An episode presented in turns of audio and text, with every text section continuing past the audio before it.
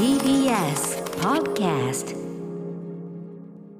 はい月曜日になりました。熊崎君よろしくお願いします。歌丸さん今週もよろしくお願いします。あのまあいろんなちょっと今日ねあのオープニングで話したいトピックはい。山ほどあるんですけど、ちょっとまずはライトなところから言うとなんでも昨日えっ、と競馬の菊花賞はい。ね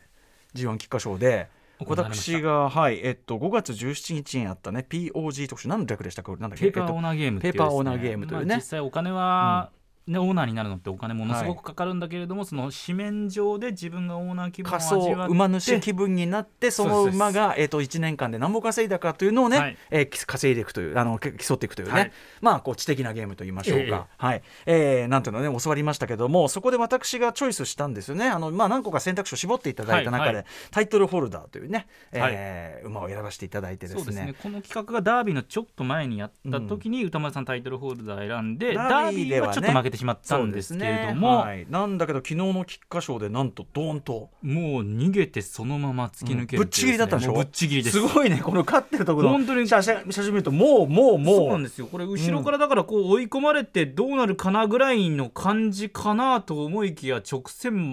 く足色鈍ることなくそのまま突き抜けちゃったというタイトルホルダー決してここのとこずっと調子良かったわけじゃないでしょ？だって。前走もですねうんかなり負けましてそれで人気も落としていって。だからこそのまあちょっとこう賞金がねかなりぐっと倍率ついて、ね。だからまあ人気もちょっと落ちたっていうのと、まあ騎手が横山武史って若い騎ジョッキーだったんですけど、ええ。前回負けもあったからこう思いっきりなるほどね。いけたっていう。そうかそうかそうか。逆にもう失うものないっていう感じで、はい。そういう感じでいけましたよね。そうかそうか。ということで、えー、と賞金8倍になったということなんでね。そうですね。もし買っていればということですけどこれ POG はそういう問題ではございませんで、はいはいはい。あの馬にねやっぱりその勝った馬に入る賞金がはい。勝負ですから、そうですね、えっ、と1億？いくら ?1 億億2000 2000万。万ということで。あさすが手数まあがもう待ち構え待ち構えてるもんねこれディレクターのね保坂さんがね。恐ろしい女ですよこれね。チャリンうん。が。チャリンときましてね、はい。1億2000万私は要するに今年の1年間の POG の中でこれかなり私ドンときましたね。そういうことですね。だから、うん。これまあ POG ってこれ確かダダービーまでか、うんうん。2歳のデビューからダービーまでで実際1年間でもうこれだからもうもっとちゃんと言うと POG 期間ではないんですけどまあまあただ応援してるってことには変わりないので。まあそうかそうか。そうかそうか、そうか。そうかまあでもとにかくねあの買ってはいないということで。そうですよ。いただまあまあまあ強かったです本当に。一銭も儲かってはいないのに気分だけはねいい気持ちにチャリンとなったいやまあ競馬でそういう楽しみ方大事ですからね、そういうことでございます。ありがとうございました。ということでちょっと今日たっぷりネタござい。ますので、他にもいろいろとございます始めたいと思います。行ってみましょう。アフターシックスジャンクション。10月25日月曜日時刻は6時3分です。ラジオでお聞きの方もラジコでお聞きの方もこんばんは。TBS ラジオキーステーションにお送りしているカルチャーキュレーションプログラムアフターシックスジャンクション通称アトロク。パーソナリティは私ラップグループライムスターの歌丸です。そして月曜パートナー TBS アナウンサー熊崎和人です。はいそんな中ですね、はい。まあそうねタイトルホルダーぶっちぎりで優勝やったーなんつってね、えーそんなニュースの中、はい。その裏ですね、えーそのタイトルホルダーを応援している私もねちょっとねあのーなんていうのかなちょっとこう気合を入れるというかですね、出来事がありまして、はい。あ後ほど言いますけどそのあの期日前投票の話もあるんだけどちょっとそれ後回しにしますけど、はいはい。あのーすみませんね。ちょっと若干あの事情が入り組んでいるというかでも一応この月曜日関係している話なんで順を追って言いますと、9月27日ですかね、えーっとこの番組の月曜日このオープニングで、えーお話しさせていただいた内容で、えーっとまあ、キングイデラというですねライムスターと、まあ、あのなんていうかな90年代から2000年にかけて、まあ、今もねもちろんずっと続いているグループ、まあ、我々とも、えーまあ、盟友関係でもありライブラルでもあるというようなグループでございます。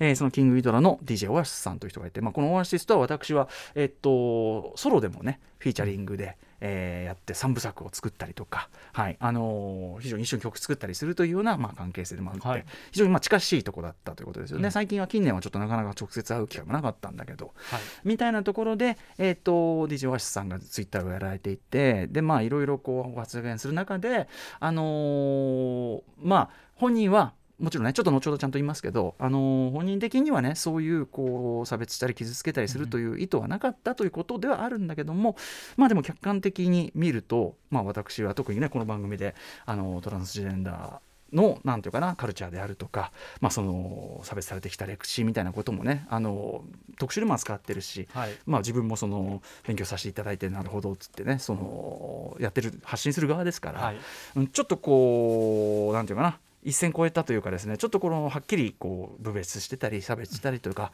えーなんていうかな言説として暴力的なことになっちゃってるよというようなねところが、あ、あったというふうに私は思って。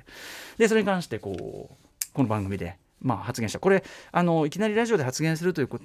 決断もですねあの結局やっぱりあんまり近しくないとこだったら別にツイッターでね勝手にこうやってることだったらあれなんだけど、うんうん、まあ、一緒に曲作ってる中で、はい、まあ、実際そのどうなってんだみたいなメールも来たんで、うんうん、そのここで僕がその何も発言しないともしくはその、えーと、直プライベートだけでやり取りなんかしてるとなんかやっぱりこう容認した感っていうか出てしまうなと思って、まあ、ね、はい、で僕はやっぱりその。特に人権に関することというか、あの人権が抑圧されたりとかで実際そのトランスジェンダーの皆さんというのはすごくまあはっきり言っていろんな人いる中でもちろんあのなんていうかな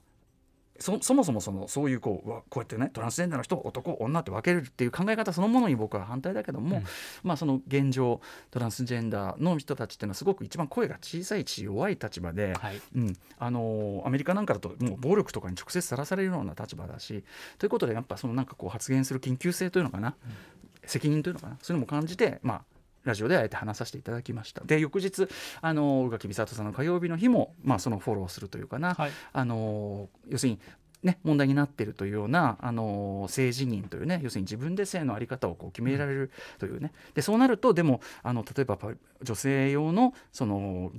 パブリックス女性用のその空間みたいなところにいろんな人が入ってきちゃって危ないんじゃないかなんていう意見があるんだけどでもそれはあのトランスジェンダーの人たちが起こすその何かじゃないじゃないですかってかその性犯罪のを抑止抑止防止、うん、えー、罰していくという件とトランスジェンダーの人の権利拡大って全く別の話であってそうです、ね、あのはい、だからそこがこう対立構図になるのはおかしいと思うというような話も追加でさせていただきました。はい、はい、で,、えー、でねまあその僕は僕でそのちょっとキングギドラというか、まあ、今後ともねその仲間として仕事をする機会も、まあ、あるというかあり得るしあ実際まあちょっと一つあったりするような中で、あの今までみたいにとは言いたくないけどもなんかそのなあなあにしながらこう一緒になんかやっていくみたいのはよくないというふうに思って、えー、とまずはキングギターの、まあ、一番その中で中立的な立場というかのあのジブラさんに連絡して、うえー、でジブラさんを通じて最初はこう連絡を取るようになった、はいはい、で例えばそのトランスジェンダーとハリウッドという作品があるからこれをぜひ見てちょっと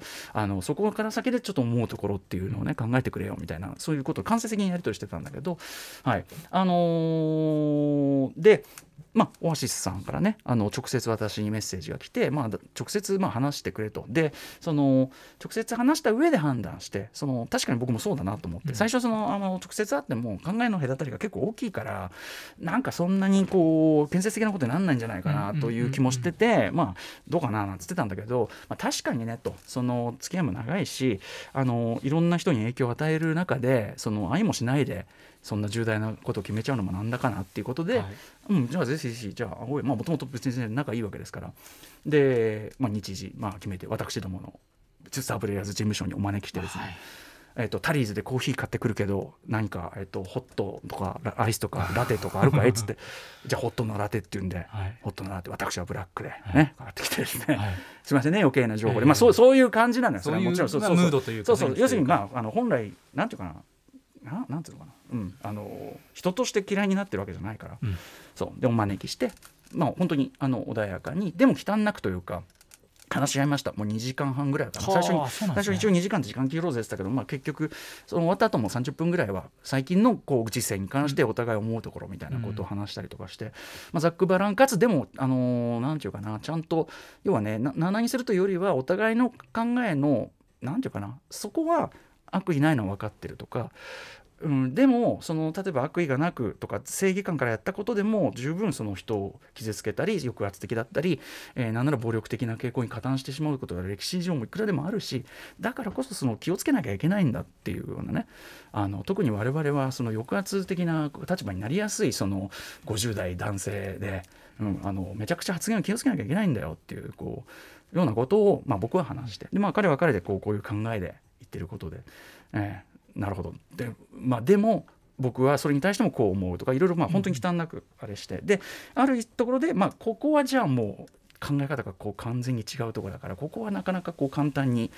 埋まるところじゃないっていうかそのこの考え根本の違いがあるからこんぐらいの差があるんだよねっていうか、だからちょっと要するにですね話し合いの結果要するにヨーロッケイエイっていうね、ちゃんちゃんっていう手打ちみたいな感じでは全然なくむしろそのそのそこを明確にするための話し合いというか、はい、ででもその上で、あのオアシスさんもですねこれちょぜひねあの僕と要するにあのヒップホップ業界の友人の話ではあるけどもあの皆さんの身の回りでその考え方がねすごく違う考え方違うのは別にいいんだけどなんかそのこっちから見ると暴力的だよそれとか差別的だよみたいなことになった場合に。のちょっと一例としてやっぱり話し合って、で僕はやっぱここのこれは特に感化しがたいこういうあの要するにだから分別したりとか差別するような展開になっちゃってたじゃん、一時はって。で、まあ、彼も、まあ、それはちょっと本当に反省してると。ちょっとその発言とか行き過ぎたとこがあるのは本当に認めるしであのー、なんていうかなそういうトランスジェンダーの人たちのいろんな歴史みたいのも、まあ、あの分かったし学んでいくというようなことをおっしゃってくれて。なので俺はだからあの間違っあの無神経だったとこもあるみたいなことは前もツイッター書いてくれてたけど一回ちゃんと明確にその間違ってたしあのそこは謝りますってことをちゃんと明確にしてくれないとそこは俺はちょっと、その一線かなみたいな。ことを言ったらもうぜひそれはやるよと言ってください。で実際に今日昼そのそういうこう、まあ、訂正謝罪かつ、まあ、今後の考え方みたいなことは書いていただく、もちろんね、あのーまだまだ考え方溝あるし、えー、あのそれこそ話し合いの内容の受け取り方ももうそのそれこそ最後の決闘裁判よろしくですね。お互いまあ受け取り方そのもの解釈の仕方そのものにももちろんまださというかね当然違いはあるんだと思うけど、うん、あのー、まあでも僕は王室なりにすごくこう話を聞いてくれて彼なりにこう本当にあの、学んでで本当に謝るところを謝るというのを実行してくれたし、はい、うん、そこはすごいあの感謝もしてるし、うん、思ったより偉いなみたいな、うん。うんうん、思ったよりこいつ偉いみたいな、うん、偉そうだからね。すいませんね。わしごめんね、あのー、みたいなのも思った、はい、で一方僕もそのもちろんさっき言ったようになんていうかなこれに限らずですけどあのあまり私ねそのなんかこうオピニオンリーダーみたいなのを認じてるわけじゃないですからあの、うん、何でもかんでも意見を言うのわけじゃないんだけど言いたいわけじゃないんだけど、まあ、これに関してはもう本当に関係している一緒に曲出してる人ですし、はい、えー、今後も仕事する可能性大な人ですからあの関係しているということであのさっき言ったように感化したように見えてしまうこと自体が有害だと思ったから発言したけども、はい、すいませんねくどくどした話になってね。あのー、なんだっけ？なったけどやっぱその彼にしてみればあのー、だったら直接連絡してくればいいものをあのー、頭越しにラジオで言ったってことに対して、うん、まあ傷ついただろうし攻撃されたっていうふうに過剰に思ってしまったかもしれないし、うんうん、それによってなんかこう余計にこじらしたとこも正直あるのかもしれないから自体をね。そのなのであのそこはちょっと申し訳なかったかなとも本当に思いますよね。うん、うん。まあ、もちろんでも僕がその毎日ラジオやっててそのそうやってこうオピニオンということをバシッと言うべき時言わないといけないんだよってこともそういう立場も全然わかるよ白黒の。それはその言わなきゃいけなかったとも分かるっていうともおっしゃってくれてる、というような感じで、あのー、話をしてね、はい、であのもし君もそういう約束通りのツイートを上げてくれたんで、うん。はい、もちろんだから何度も言いますけどこれでその例えば全てのこういうね当事者これに例えば一連の流れですごく傷ついたとかおかしいってなってる人が完全に納得するとこまではもちろん言ってないと思います。私もそうですけど、はい、だからまあ今後そのどういう関係でどういうレベルの何こうなんていうかな感じになっていくかちょっとまだ分かんないけど、はいはいキングイドラとも話し合ってねもうちょっとなんて話はね、あのまあ、しましたけど、うん、とりあえずそのここまで来ましたって話かな。実際に会ってみるとやっぱり 文章で見るのとまたちょっとトーンも違ったりするんですね。向こうもそうだと思うよ。それはあの、はい、あとラジオでこう言ってたよなんてさ、それこそ間接的にね聞いたりするなんてさ、どんどん話ねじ曲がってきますし。そうですね。ええー、まあでもとはいえ別にならない人わけじゃないんで、本当に、あの、もちろんです。あの穏やかに話しました。穏やかに忌憚なくやったんで、まあ一日2時間半だけ話したにしては、まあこれは進歩のうちなのかなというような。ことで勘弁していただけないでしょうか。いやいや、とあの、全然、あの、はい、私が称えられるようなことじゃなくて、むしろ。あの、人のね、事務所まで、それで来てくれて、話してくれた、まあ、オアシスが本当。最初思ってたよりは全然というよりはやっぱ、うん、まあそれはねもともと仲間なんだから話できないはずもないんだし、ねね、いやだからこれみんながみんなこうやってねなるわけじゃないけども、うん、うんうん、やっぱりなんつうのかな。面倒くさいかもしれないけど話して話して、ね、探って探ってっていうことが無駄ではないと思いたいかな、うん、みたいな。そういう仲間がいるっていうのはねそうですね。またいいなと今の話を伺ってやっぱりこう、そうだね。思いましたね。だしなんかその、うんまあ、SNS が悪いわけじゃない。もちろんその非常に優れた機能というかね、食い込み機能してると思うけどやっぱそのなんかこう議論がなんかこう抽象的なことになってきがちっつうのかな。そうですね。うかっぱこうね敵味方構図もすごくパキッとしちゃうしもっとさこうもっとこうこうここはこうだけどここはこうなんだよなとか、はい。はいここはそこまで俺そのテンションじゃないんだけどこうなんだよなみたいなのがこうなんかガーッとね誰もがこうそうね。うん旗やろうってなっちゃって、ううんん、だからね、まあ、あのオアシスもツイッターで書いてましたけど、はい。やっぱ会うって話すって大事だねっていうバカみたいな結論だけど、それもすごく感じたことかなと思いました、うん。まあ、ちょっと分かりませんけどね。あのただオアシスとはすごく建設的な話し合い、はい。第一歩は持てたかなっていうような、うんであの皆さんも日々の暮らしにねこれねだからねあのすごくやっぱねあの AppleTV プラスのドラマ「テッドラッソ」を見ててよかったなあとーはいはい。俺も今テッドラッソにすごくやっぱ学べと思って、うんうん。やっぱりその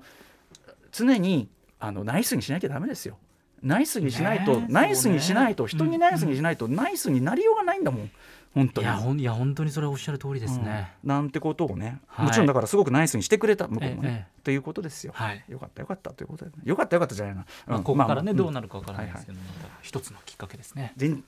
ということでね、はい。そんな中、ね、期日前投票なんてのも言ってまいりました疲れ様でした。そうですいや。お疲れ様じゃないのよ。俺もだからあの単にその時間空いたから期日前投票行ってきたんですけど、はい。あのーまあもちろんねあの言いませんよそんな。内実はね。どこにとかっていう話じゃない。言いませんよそんな、はあなたそれ言うと思いましたかこれ。何でもかんでも。れ言われたらこっちもびっくりするんでやめてほしい非。常識なね今この。あのそれはいいんだけどあのさっきもさセッションであの最高裁のさあはい。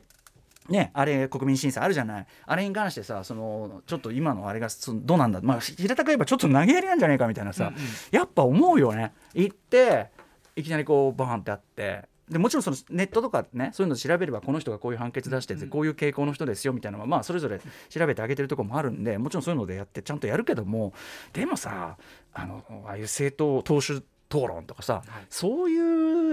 テンションに対してあまりにも報道やっぱり少ないよね。それはね。同じようにやれよっていうことじゃない。だってそれはセットでやるんだからさ。はいはい。この人はこういうこの裁判でこういう判決出した人ですよぐらいはさできんじゃん別にさ。情報としてそ確かに、ね。う。あとやっぱそのさっきもねうんあのセッションでおっしゃってましたけどやっぱり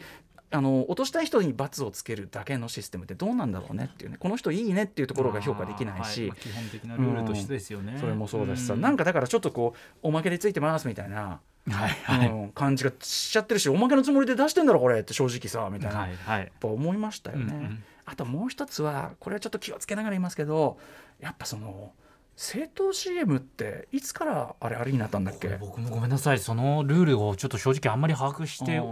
いなくてですね申し訳ないんです理が、屈上で言えばさお金持ちがいっぱい宣伝声が大きくなるわけじゃない？お金も持ってる政党がさ。まあ、基本的にだから番組とかで取り上げるときはね全部まんべんなくっていう、まあ、基本ルールがある中政見放送でだってまんべんなくじゃない、はい。でもそれがなんか向こうかねしかねない話だよね。あれありだとね。どうなんだろうね。そうですよね。だから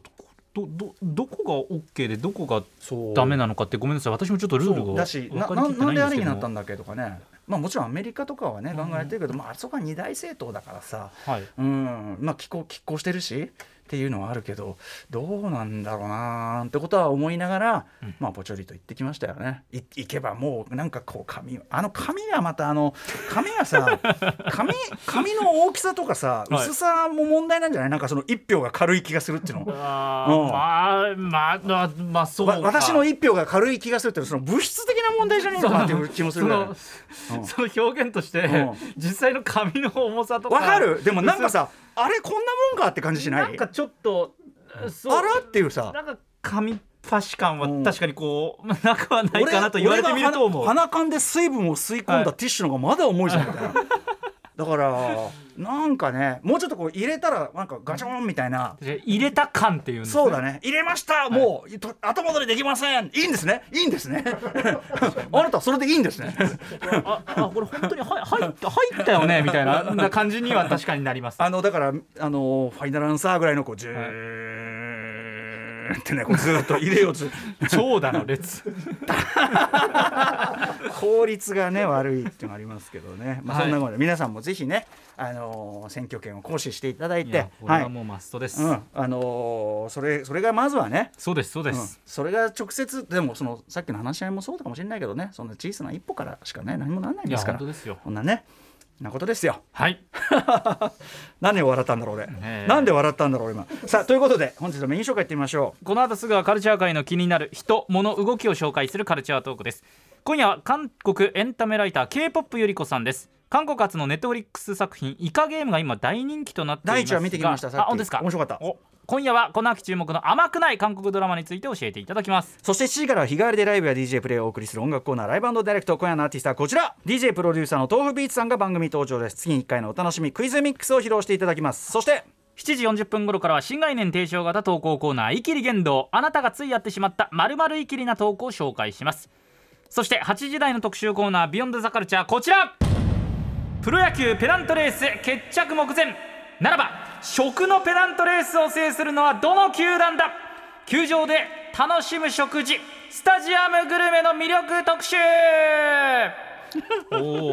おはい先週コールスロー特集でね、はい。もうコールスローだけで満腹になってしまったという特集も記憶に新しい中またまたフードカルチャー特集でございます。そうなんでございます。パ・リーグもセ・リーグも今もう優勝争いも近年まれに見る大激戦になっているんですが実はもう一つ球場で行われているある熱い熱い戦いがあるわけです。それがスタジアムグルメをめぐる攻防なんです。えあ熊崎君実況に行ってスタジアムグルメを召し上がったらなんか？正直そこまでしてないんで私もここはですね宇多丸さんと同じぐらいの感じで 行かせていただきたいと思うんですけどわもどうやらですねこれスタジアムのゲートをくぐるとまず目に入ってくるのは選手ではなく選手がプロデュースした球団肝入りのお弁当スタジアムグルメなんです。これについては私も確かになと思います、入り口。にあるよねはい。そのスタジアムグルメを案内してくれるのはライターのカルロス・矢吹さん。そして一試合で7つも選手プロデュース弁弁当を食べて研究しているというカルロス・矢吹さん。すごいですえー、やっぱりディレクター保坂さんのなんていうか狂気を感じますよね。BGM の変更で思わず笑って紹介ができなかったいいですよ。いいですよ、うん。そしてですねもう一人ライターのチャッピー加藤さんです。このチャッピー加藤さんはここ16年全球団のスタジアムグルメを味わったというまさにスタジアムグルメ界の鉄人ですまさにねお二人がですねあの足いや胃袋を使って、はい足も胃袋も使って、えー集めた情報源でございます番組では皆様からの感想や質問などお待ちしています。歌丸アットマーク TBS.CO.JP 歌丸アットマーク TBS.CO.JP 読まれた方全員に番組ステッカー差し上げます。また各種 SNS も稼働中ですので皆様ぜひフォローよろしくお願いします。それではアフターシックスジャンクション行行ってみよう。After Six Junction.